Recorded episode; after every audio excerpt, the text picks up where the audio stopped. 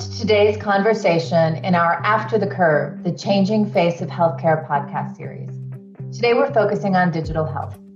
We're excited to bring you perspectives from McDermott's digital health partners on the future of telehealth and digital tools to speed care delivery and improve outcomes in the wake of COVID 19. We'll also discuss the vital role that data readiness will play in reshaping the healthcare system. I'm Leslie Tullio, Chief Marketing Officer for McDermott. Joining me today are partners Steve Bernstein and Lisa Mazur. Steve and Lisa, I feel like the three of us in particular have been talking about the advent of digital health and the cusp of digital health transformation for a long time now. But it feels really in the last few months like we really did hit that tipping point, um, due obviously in large part to COVID 19 and many of the regulatory changes in particular that have happened. Lisa, I'm wondering if you could kick us off and talk a little bit about what some of those most impactful changes have been. Absolutely, Leslie. Well, as you know, there was a massive shift in the ways in which people received care. It was critical for people to be able to access care from their homes, and telehealth was identified as the primary vehicle for accomplishing that.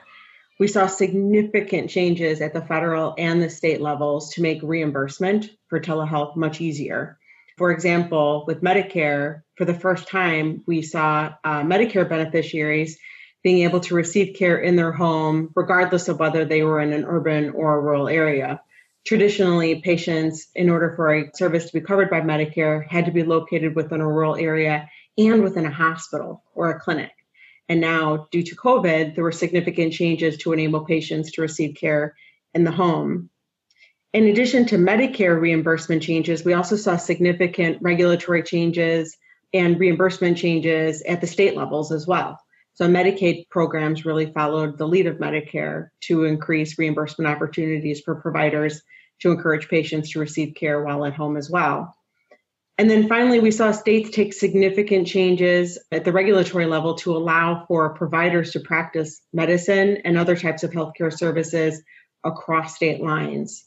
So, traditionally, a healthcare provider needs to be licensed in the state in which the patient is located at the time of the encounter. But every state adopted some type of emergency declaration or order that was intended to enable healthcare providers to more easily practice across state lines. So, I would say those are the largest and most significant regulatory changes from a telehealth perspective. And Lisa, Leslie, I'll add one other piece there. I think right as COVID was hitting, there were interoperability and API regulations that were issued with compliance dates.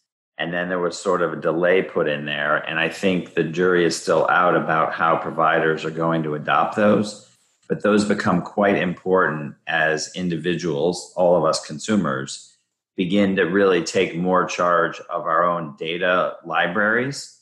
And those regulations were designed to, number one, make providers or allow providers to be more communicative with each other as patients went from provider to provider, including your primary care doctor, pharmacy, hospital, and back again. You need to make sure your data is moving to avoid duplications of services. And then the API piece was really designed, and most people have probably seen this if they're part of an academic medical center or a big health system. There is a portal that portal is designed to support patients accessing and effectively downloading into their phones their information so it travels with them. And I think some providers have put a pause on that implementation given COVID and everything else they're dealing with. But the sooner that can happen, it will effectively allow data to move more seamlessly and allow patients better access to their information. And frankly, providers too, so they won't have to reinvent the wheel. Lisa, you you know obviously we started this conversation around telehealth and regulation. I think telehealth has been the most obvious and most visible winner, right, in digital health amidst COVID. But Steve, talk a little bit about what else we're seeing in the broader digital health landscape and perhaps what's still on the horizon. Yes, from an infrastructure perspective, I think this is a really important change. I think clearly his pre-COVID it was mostly a 90 10 split. You would get most of your care 90% of the time in person, with maybe 10% calling the doctor and asking some question or talk to a nurse practitioner or a PA, a physician assistant. And I think we've seen the beginnings of a 180 degree pivot. And what I mean by that is switching to a different 90 10 split. And the 90 10 split that I can see us going towards is 10% of your visits would be in person and 90% ultimately would be through a remote technology or some other kind of monitoring service. I think we're a long way off for that. And I think after COVID, people are going to be craving human contact in some ways.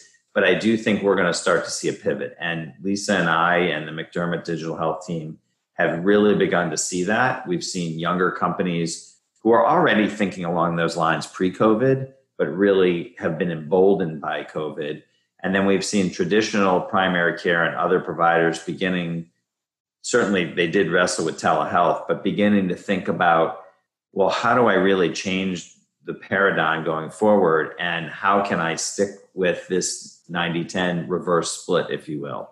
And I think that means they're going to need to be some restructurings internally about how you monitor patients who are 90% of the time remote and what's your office setup look like a lot of really important logistical things to get ready for this next switch, if you will.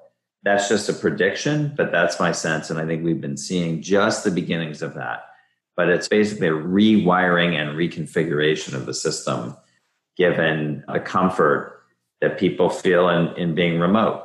Obviously, there's certain things that cannot be done remotely, although even that's changing. And I think we're seeing technologies with remote stethoscopes, remote examination tools certainly the use of video, remote monitoring, pads in your home to figure out if you're walking around and at what pace. Certainly, fitness trackers. That's obviously old school at this point. So, those are the kinds of things I think we're going to see in this next iteration. But Lisa will probably have some additional thoughts on that. I completely agree, Steve, with everything you said. I think it's, you know, healthcare is now going to be largely virtual and the data that we've seen the early data from you know the start of covid-19 till now shows that patients like telehealth they like receiving their care virtually they like remote patient monitoring programs. We've had 10 million medicare beneficiaries receive care virtually. That went from 0.1% prior to covid-19 to almost 45% right now.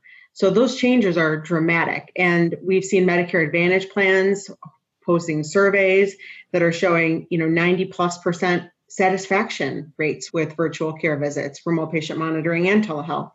We're also seeing payers really stepping up, like we earlier discussed, to reimburse for it. So I think the ship has sailed. Telehealth is here, as CMS has stated itself. It would be an error to kind of change course. So I think one of the most impactful and long term changes we'll see is that patients will continue to receive care from wherever they are in the world, whether that's home or work or in other places. We're also going to see providers, you know, increasingly feel comfort in leveraging these tools to provide care to their patients. And as you said, Steve, earlier, that's going to create really interesting dynamics too in data sharing and interoperability and the ability for providers to access images and records from across different providers and different institutions and the need for there to be enhanced interoperability and also leveraging really interesting tools like artificial intelligence to you know better diagnose patients and to do so faster and to provide that care on an ongoing basis rather than an episodic one Lisa, it's an interesting um, pickup point there. We've talked a good bit already about the consumer experience as it relates to telehealth and how consumers are adapting and, and responding to the shift to telemedicine. But in our After the Curve report, you both touch on how building fluid pathways for health information, so think a little bit more back office perhaps, can reduce duplicative testing, enable enhanced data analytics, enhance treatment, support population health, et cetera. Let's talk a little bit about how this is working currently and what the impact that data exchange pathway could have on the next wave of COVID 19 or even on future pandemics? So, Leslie, I'll jump into that and let me put the listener into sort of the following picture. Imagine you are now having a virtual telehealth visit with your provider. You can be on some video technology and the like. And the provider now has to figure out how do they get that record of that visit. I'll say it's a visit because it is into their medical record, your medical record, and how they do that fluidly and seamlessly. Well, one is they could, and we've seen this happen on technologies, you could just record it. But that's not really productive. Like you're going to have all these video visits in your record. It'll take up so much space and it's not really useful because the doctor's not going to listen to the whole thing and there's worried about malpractice. But that's one thing you could do. The other thing you could do, which has already been going on in general pre COVID, is you could scribe it. And when I say scribe it, I mean there is somebody else in the room, virtual room or real, who is in the background. Patients are aware of it and they're basically note takers. They're taking the note that goes in the clinical record. That's not a new technology, but I think when you move to remote, that's something to think about. A third option is the physician after the visit could do what they normally do. They could dictate it. They could just dictate it to a transcription service that puts it right into the record. Doctor checks for typos and signs off on the record. Or fourth, and there's probably others, you could have the use of artificial intelligence listening in on the visit and taking conversations between the doctor and the patient, but using artificial intelligence to migrate that into an appropriate clinical record. It's not a recording, it's an interpretive algorithm that would bring that into the system. And there already are systems beginning to do that pre COVID that were being wired for sound. So just that base, that's basic. Like, how do you get the information into the system? Now let's get fancy and move to kind of intermediate land. So now you have the consumer in the middle of the care, and consumers obviously have information going on throughout their day. They're going to the market, they're getting groceries delivered, they have fitness trackers, all of these other tools that do have an impact on one's health and being able to monitor that. How do those disparate systems get pulled into an integrated record to help the clinician and the patient keep track of what's going on in their lives. There are technologies that have emerged from that where there's remote monitoring, there's fitness trackers, but the systems have to be done so that there's real interoperability. And we had mentioned that earlier interoperability among disparate systems that traditionally were not in the healthcare system or part of the healthcare system, the API pieces, and, and moving that so that both the patient and the doctor can access that. And then finally, let's get to superior technologies, which I think are not in the mainstream yet. But you can imagine having, and there are people who have this, believe it or not, your medical record embedded in a chip that's in your arm. And there are people who have that, believe it or not. But that is a way where you're carrying your record with you all the time. But you need technologies to make sure it's constantly updated all the time.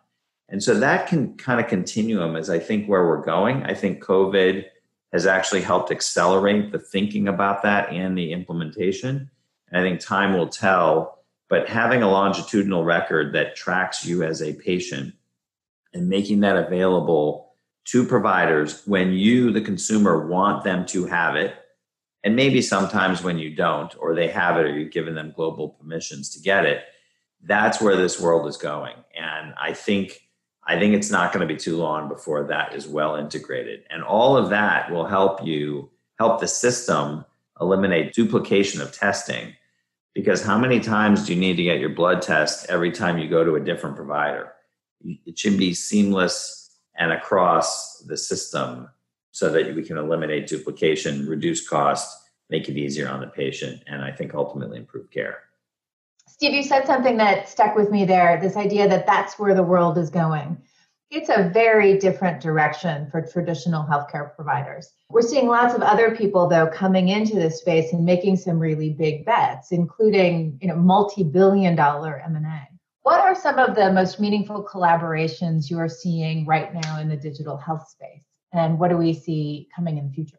Leslie, I can start with a few overview of the the bigger transactions, some of the transactions that have gained a lot of attention lately. And then perhaps, Steve, you can go into the collaborations for us. But the bigger transactions, we've seen the Teladoc and Livongo merger. That's an $18.5 billion merger, which is the largest of its size and incredibly exciting because you have a very successful publicly traded telehealth company with thousands of physicians within its network providing primary care, urgent care, behavioral health, and other types of services within health institutions, but also with a direct to consumer offering and employer offering, partnering with Livongo, which has been well known for many years for its incredibly impressive remote patient monitoring type offering that targets diabetes. So, this merger which has all kinds of really cute and interesting pet names coming out of the merger of the two companies. But we're seeing it, it's really shaken up the market and it's incredibly exciting to see that digital health is moving into you know a world where you have a telehealth company and an RPM company really uniting forces. We've also seen American Well confidentially make filings to indicate that it is going to proceed with going public. And recently we also saw SOC Telemed going public through what's called the blank Check acquisition. The number of transactions has just gone up significantly. The size of the deals also, you know, widely varies. But these types of transactions are a dollar amount of a value that we have never seen before.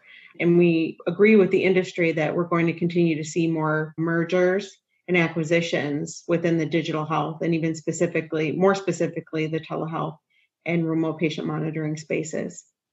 And, and I'll jump in on the, I would say, not necessarily big ticket M&A, but certainly collaborations that are going on designed to build new technologies. And I think we're seeing the collaborative spirit continue and we've mcdermott we've been talking about this for a long time in terms of collaborative transformations but one of the things we're starting to see and continue is multiple companies coming together to deliver a new service or invent a new service that had never been developed before and because healthcare is so complicated there's really no one party who can handle it all so, some examples of that, particularly in the behavioral health space, and I think for people know that behavioral health is a hot area because the patients needing that service utilize a big chunk of the healthcare dollar. So, if that can be done on a more efficient basis, it can wring cost out of the system.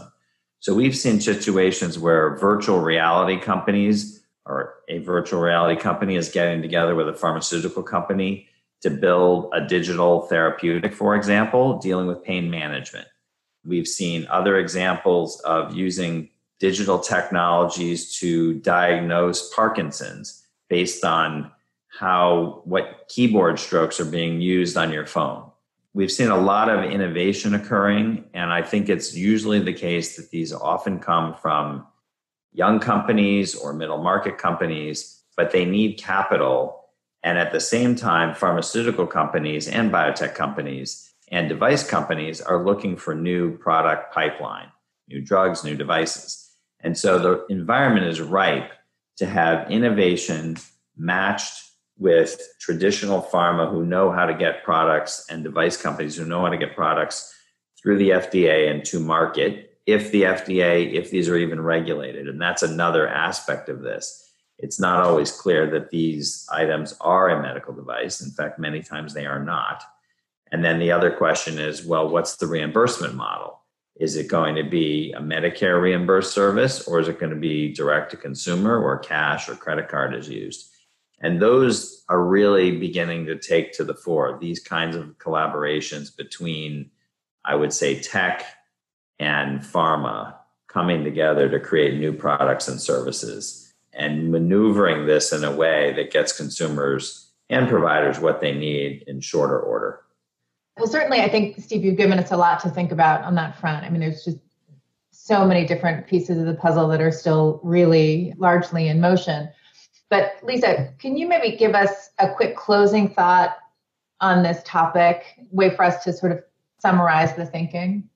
I think a lot of digital health organizations have moved incredibly quickly out of necessity uh, to get patients the, the care that they needed during this incredibly difficult time. But as a lawyer, we're very much focused on compliance, legal compliance, and some of the band aid solutions that were put into place, which again were done so out of necessity, need to come off and permanent solutions need to be put into place. And so working with, you know, legal and compliance to come up with what solutions make the most sense for that company so that these programs can continue in the longer term, which as Steve and I discussed is our expectation. And I, I think the industry agrees with us that these programs will continue on into the future, requires a bit of investment into coming up with the appropriate legal and regulatory infrastructure. And, and I would add, clearly, I think COVID has broken through a key cultural barrier that that really that you don't necessarily need in-person care all the time. And there are things that can migrate to allow remote care. But that said i do think there is still a long way to go, but you had to break through that barrier first. But now we have to really focus and roll up our sleeves and get into the details about how data is ingested, where it's coming from, how it is maneuvered and manipulated in a good way, and moving it in a place where it can be used to actually deliver care on a more efficient basis. We have a lot of steps to go through, some with a regulatory overlay, some with some cultural changes um, and and certainly capital is going to be required to do that. And I think based on Lisa's great summary of what kind of deals we're seeing, that is starting to happen where it's not just vaporware. This is real. I think investors see it and they want to know how it's going to work. And I think consumers want to know how it's going to work. And we're going to see companies deliver on their promises in hopefully most cases. So it sounds like, in large part, we are certainly accelerating adoption and embracing this industry, but still lots more for us to talk about in the months and years ahead. Well, thank you both so much for joining us and sharing your thoughts. And thanks to our listeners for joining us as well. For more insight and analysis about the state of healthcare after the curve, check out McDermott's Healthcare and Life Sciences News blog at healthcarelifesciencesnews.com. This material is for general information purposes only and should not be construed as legal advice or any other advice on any specific facts or circumstances. No one should act or refrain from acting based upon any information herein without seeking professional legal advice. McDermott, Will, and Emery makes no warranties, representations, or claims of any kind concerning the content herein. McDermott, Will, and Emery and the contributing presenters or authors expressly disclaim all liability to any person in respect of the consequences of anything done or not done in reliance upon the use of contents included herein. Copyright 2020, McDermott, Will, and Emery, all rights reserved. Any use of these materials, including reproduction, modification, distribution, or republication without the prior written consent of McDermott, Will, and Emery is strictly prohibited. This may be considered attorney advertising. Prior results do not guarantee a similar outcome.